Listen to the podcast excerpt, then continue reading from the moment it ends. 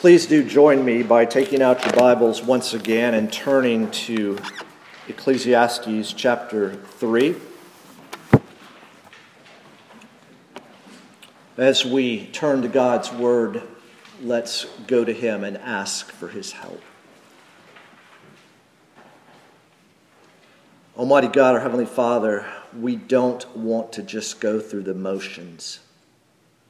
We don't just want to speak and read and hear, and the words come in one ear and go out the other. Father, your word is living and active. Your word is a lamp and a light. Your word is profitable. So, Father, would you be pleased to use your word and spirit now in our lives to show us more of who you are, who we are and all that we have in Christ, in whose name we pray. Amen.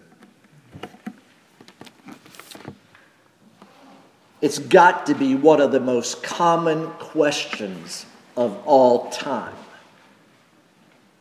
And it might even be one of the most important questions of all time. It can be asked honestly, it can be asked irritatingly, naggingly. And I think we can all tell the difference by the tone of voice when the question is asked.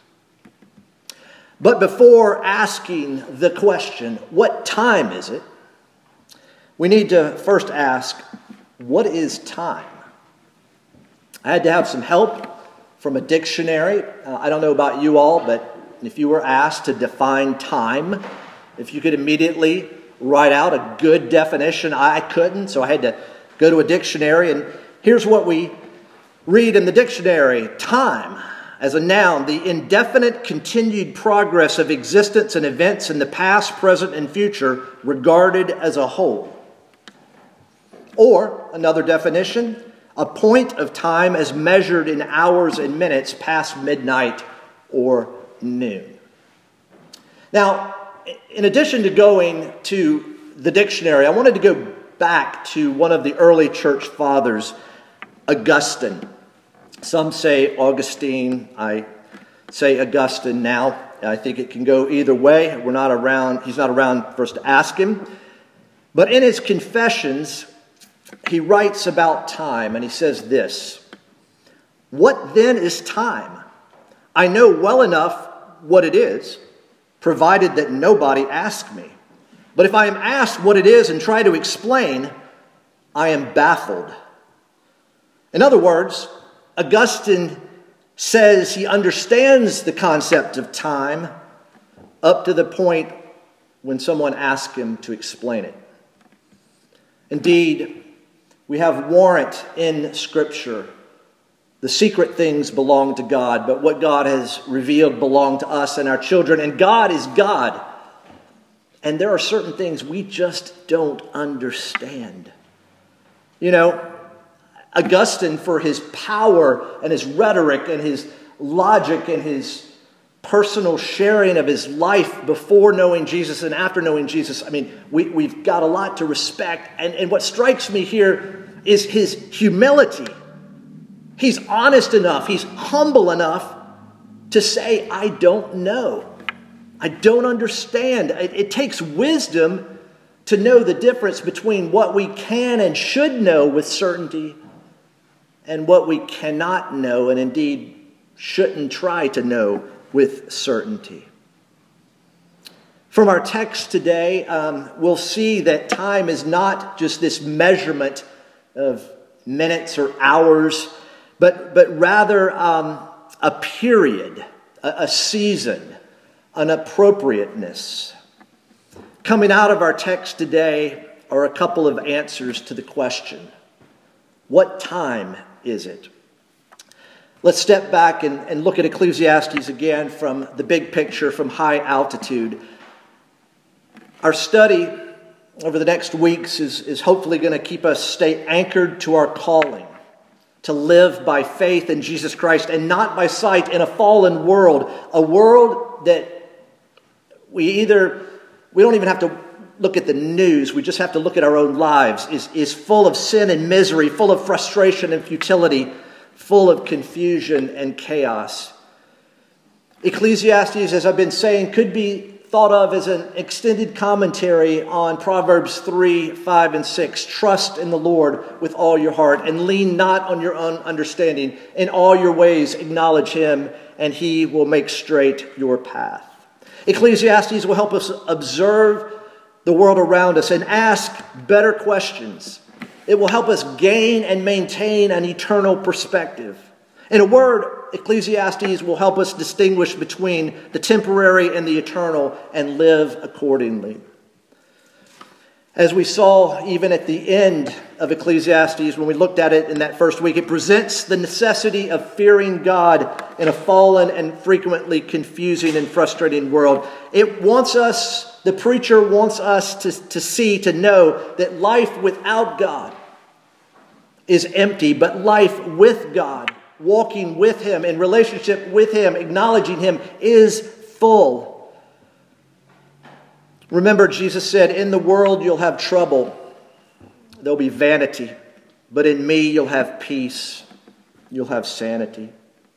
Ecclesiastes will, will help us, as Jesus says, to take heart, to take courage, to, to be of good cheer, because it will direct us to Jesus, the author and finisher of our faith, the one who when we come to faith in Him, makes us sane. And as we grow in our faith in Him, He keeps us sane. Remember the beginning and the ending of the book. The book ends. Remember the preacher Solomon says, All is vanity. All is like a mist, a vapor, a breath. It's, it's smoke. It's, it's here and it's gone, and you can't grasp it. You can't take it in your hands. He often will, will follow all his vanity with it's a chasing after the wind. And even at the end of the book, after 12 chapters, he still comes to the conclusion that all is vanity. And yet we read those concluding remarks that there are words of delight in this book, words of pleasure. There are words of difficulty, words of pain, those words will help provide a perspective for us. And the, the main perspective is fear God and keep his commandments. These words will call us to prepare from, for certain death and certain judgment. Indeed, by looking at the end right off the bat, Ecclesiastes will help us to see the end of the matter and then live life backwards. Thus far, we've seen observations from under the sun. And those observations set us up for recognizing that, that man has a longing for something new and something lasting. And we saw the preacher Solomon head out on a quest, and he says, I've seen everything. I'm a wise man. And we felt, if you're like me, you may have felt worse after reading some of what he wrote than you did before, but he's achieving his purpose. He's showing us again what life without God is like. We saw last week in Coming Up Empty that Solomon took us down the roads of pleasure, wisdom, and toil. He, he displayed his own hedonistic life, his contemplative life, his active life. And he came to the conclusion that there is no satisfaction apart from God. And so, where do we go to find purpose, meaning, satisfaction in a life of vanity? Where do you go to find sanity? Well, Ecclesiastes 3 will help us do that. Because our approach to the text this morning will be first to note what the preacher observes when looking at the world around him, and then to note what the preacher comes to understand about the creator and controller of the world. And so, for the question, what time is it? We find two big picture answers from the text. First, it's time to recognize that control belongs to God. And second, it's time to rest content in the God who is in control. Join with me now as I read verses 1 through 15 of Ecclesiastes 3. For everything, there is a season and a time for every matter under heaven a time to be born and a time to die a time to plant, and a time to pluck up what is planted, a time to kill, and a time to heal, a time to break down, and a time to build up, a time to weep, and a time to laugh, a time to mourn, and a time to dance, a time to cast away stones, and a time to gather stones together, a time to embrace, and a time to refrain from embracing, a time to seek, and a time to lose, a time to keep, and a time to cast away, a time to tear, and a time to sow, a time to keep silence, and a time to speak, a time to love, and a time to hate, a time for war, and a time for peace. What gain has the worker from his toil? I have seen the, busy, the business that God has given to the children of man to be busy with. He has made everything beautiful in its time. Also, he has put eternity into man's heart, yet so that he cannot find out what God has done from the beginning to the end. I perceive that there is nothing better for them than to be joyful and to do good as long as they live. Also, that everyone should eat and drink and take pleasure in all his toil. This is God's gift to man. I perceive that whatever God does endures forever. Nothing can be added to it, nor anything taken away from it. God has done it so that people fear before him. That which is already has been, that which is to be already has been, and God seeks what has been driven away. So let's take a look at the first answer. It's time to recognize that control belongs to God. This poem is a poem about observations of the world. It's about life under heaven, under the sun, life in a fallen world. If you were counting, you would have heard the word time 28 times in that poem, 14 pairs. And many commentators see that 14 is just double the perfect number in Scripture of seven. This was not um, random, this was purposefully put together. And it's important to, to see this poem as descriptive, not prescriptive. It's not ta- telling us there's a time to, to wound and a time to heal, a time to, to take away and a time to give. It's not telling us to do anything, it's recognizing life in a fallen world looks like this. Notice how verse 2 introduces the beginning and end of life on earth a time to be born and a time to die. You see the cradle and the grave. You see, as it were, the Alpha and the Omega of someone's earthly life, and everything in between is a summary. A summary of a range of actions and emotions. And they, they range from individual actions and to kind of corporate actions. I don't know, and one of the beauties in reading something like this is I don't know whether to be sad or glad when you read this. For me, it's a bit sad. Um, yeah, it makes great lyrics for a song from 1965. Yes, very memorable. It was hard not to think about it as I'm working and reading on this passage of Scripture, but there's a sadness to it because it's a, it's a reminder of paradise lost. It's busy, it's, it's attempting to illustrate life comprehensively. And, and, and yet, Solomon is saying that there is an appropriate time for everything done under heaven. And notice how the poem ends. It ends with a time for peace. Isn't that interesting? It starts with a time to be born, and it ends with a time for peace. Of course, the Hebrew word is shalom.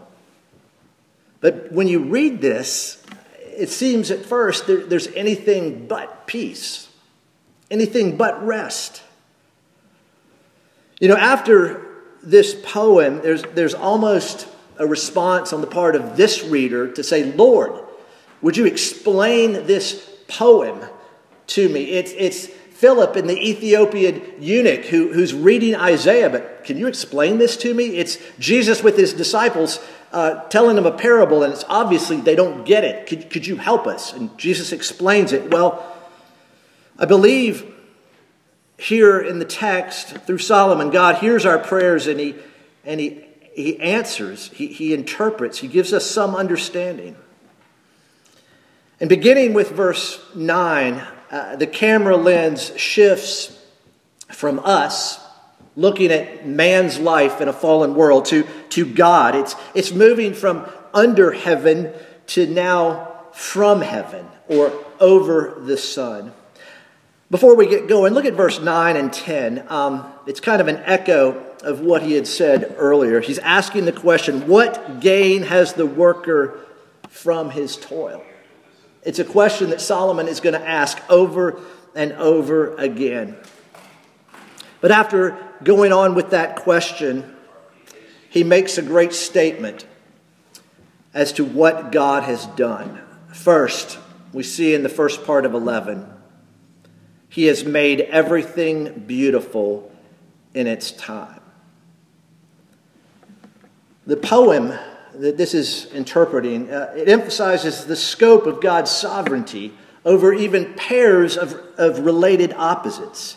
And, and Solomon is calling his reader to embrace the beauty of God's comprehensive control of everything. He has made everything beautiful, everything appropriate, everything fitting in its time.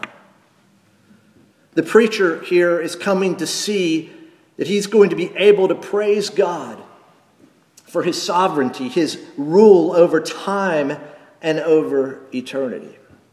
So Solomon wants his reader to know that God has done a couple of things. He has made everything beautiful in its time. But also, he says that God has put eternity into man's heart. Notice how verse 11 continues. Also, he has put eternity into man's heart, yet so that he cannot find out what God has done from the beginning to the end. God has done something in the heart of man. He, he's given man a longing, something transcendent, something that goes beyond just the here and now. You know, it's, it's, in Romans 1, where, where Paul speaks of the image of God being um, distorted and disturbed, uh, but not completely uh, destroyed, there's a, a, sense of divinity in all people. Why? Because they're made in the image of God, and, and they can suppress the truth in unrighteousness, but they can't eliminate it. It's going to rise to the surface. And, and here is this great expression that God has placed into man's heart kind of a sense of time unending. When I read this, I thought of Mere Christianity, C.S. Lewis's well known work. And he addresses this in a way I think can help all of us. And he says this Most people, if they had really learned to look into their own hearts, would know that they do want and want acutely something that cannot be had in this world. There are all sorts of things in this world that offer to give it to you, but they never quite keep their promise. I mean, has he been reading Ecclesiastes? Has he been tracking with the preacher who's taken us down those roads so far? He continues If I find in myself a desire which no experience in this world can satisfy, the most probable explanation is that I was made for another world. Made for another world. Made for a world that's new and unending. Lewis continues Probably earthly pleasures were never meant to satisfy it, but only to arouse it, to suggest the real thing. If that is so, I must take care, on the one hand, never to despise or be unthankful for these earthly blessings and on the other, never to mistake them for the, for the something else of which they are only a kind of copy or echo or mirage. I must keep alive in myself the desire for my true country, which I shall not find till after death. I must never let it get snowed under or turned aside. I must make it the main object of life to press on to that other country and to help others to do the same. No doubt, Lewis's main significant inspiration is this word from the preacher of what God has done, putting something greater than the visible and the temporary in our DNA. Even though it's corrupted by sin, it's not been eliminated. There's a longing, a longing for something. And notice how he wraps that up again. He's done this so that he cannot find out what God has done from the beginning to the end. Even though God is putting this sense of something new and lasting, we can't figure it out exactly. God has not been pleased to reveal it to us. There is a healthy mystery to God. What he has revealed clearly belonged to us. What he has not revealed belongs to God. And how does Paul say it again in Romans 11? Who has known the mind of God? I mean, didn't Paul probably be thinking about Job when he got interrogated by God, who asked him, Hey, were you there at creation? Do you know how I did it? Do you know the details, Job? Paul is content to just rest. Who has known the mind of God? I haven't, he says. But we can rest, rest in the mystery. And this mystery, Solomon is giving, as it were, permission for. So Solomon is wanting us to see that God is in control. And God's control of time is most is seen most clearly, of course, in the person and work of Jesus Christ. We heard earlier Paul's words to the Galatian church. But when the fullness of time had come, God sent forth his Son. There was a time for the Messiah not to come, and there was a time for the Messiah to come. And it was when the fullness of time had come. And indeed, as Jesus begins his public ministry, what does he say? The time is fulfilled, and the kingdom of God is at hand. Repent and believe in the gospel. The time is fulfilled, the fullness of time.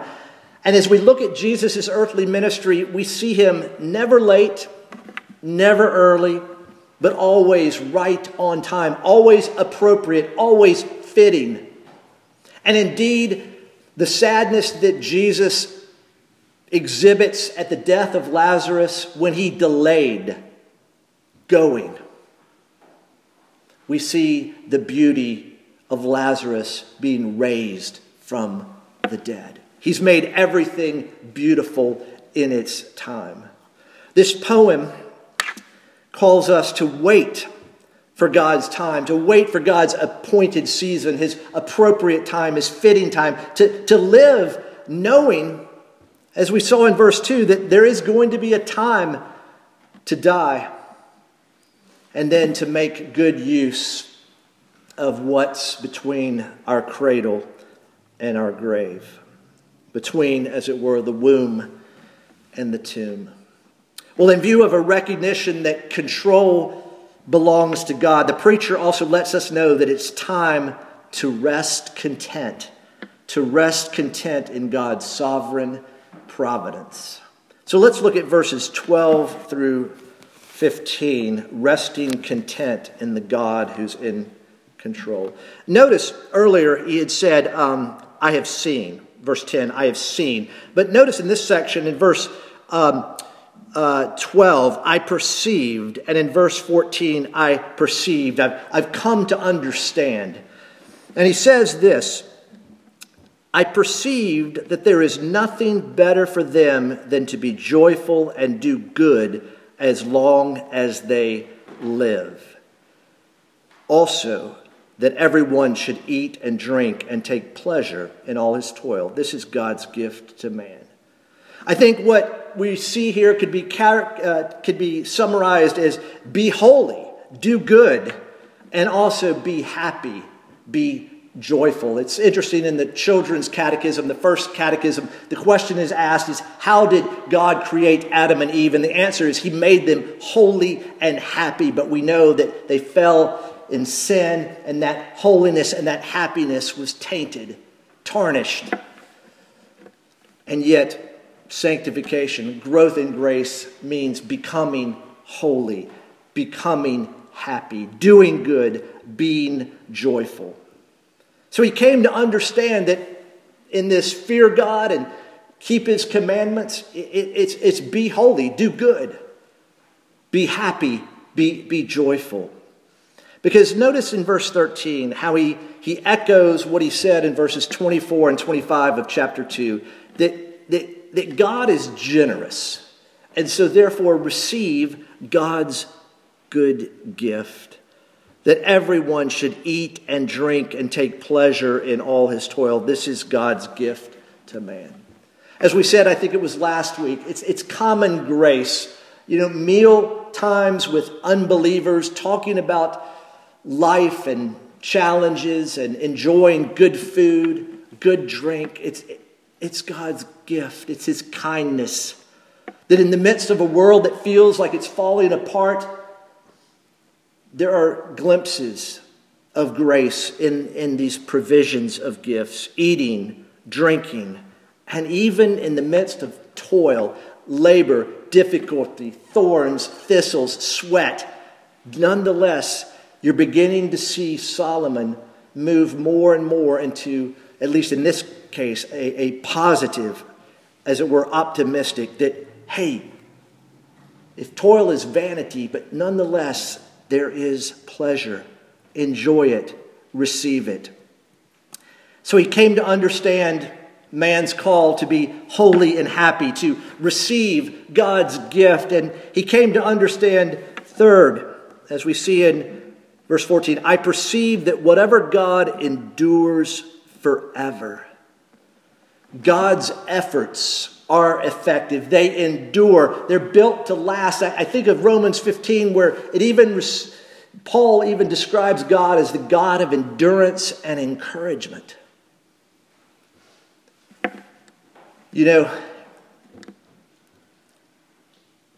the town of Mayfield, Kentucky looks quite a bit different now than it did. And I'm sure the builders in their day built those buildings, the courthouse, beautiful building, built it to last for a long time, to endure into the, even the next century, maybe.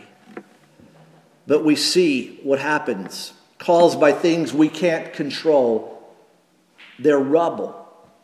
But Solomon is saying, wait, whatever God does, whatever God builds, whatever God puts his hand to, it's effective and it's enduring. It will last. And why? Why should they? Um, he, he reiterates nothing can be added to it or anything taken from it. God has done it. Now, why has God done it? Why has God built stuff to last, to endure? So that people fear before him, so that they tremble. They recognize that he is the creator and they are the creature, that they understand that there's a gap, and that gap can only be bridged by the God man, Jesus. You know, a culture that we live in is obsessed not only with control in general, but time in particular. You know, think about time management, schedules. How, how can we get a hold of time, our, our seasons? And Solomon is saying, here's the purpose of time fear God. He sums it all up at the end. What is the end of the matter? Fear God. Here, Solomon is arguing for a reverent recognition that we are not God. God is God. And then he ends with somewhat of a mysterious, hard to understand verse. That which is already has been. That which is to be already has been. And God seeks what has been driven away. The best I could come up with is God is just. He'll find what's lost, He'll restore what's taken, He'll right all wrongs. God indeed is the Alpha and the Omega, the beginning and the end, from before all time until after, as it were, all time. God is God and man is man. And the sooner man recognizes that, the better. In one sense, one way to summarize this, especially these last few verses, is we are completely known by God. But we cannot completely know the plans and purposes of God because we are not God. Again, Augustine, erudite, scholarly, humble, wise. God is God. I'm not God. I can't explain everything, but I'm going to look to Him. So God's word here causes us to recognize who is in control and to rest content in who is control, to rest content in Him, to recognize that control belongs to God and to rest content in His sovereign control, or better, to rest content in His care for His people. As we heard at the beginning, right? What did we hear about this God? He will tend his flock like a shepherd. He will gather the lambs in his arms. Well, we began with a few words from Augustine. Let's end with a few words from him as well. In Book 1, Chapter 1 of his Confessions, he says this. Great art thou, O Lord, and greatly to be praised. Great is thy power, and infinite thy wisdom.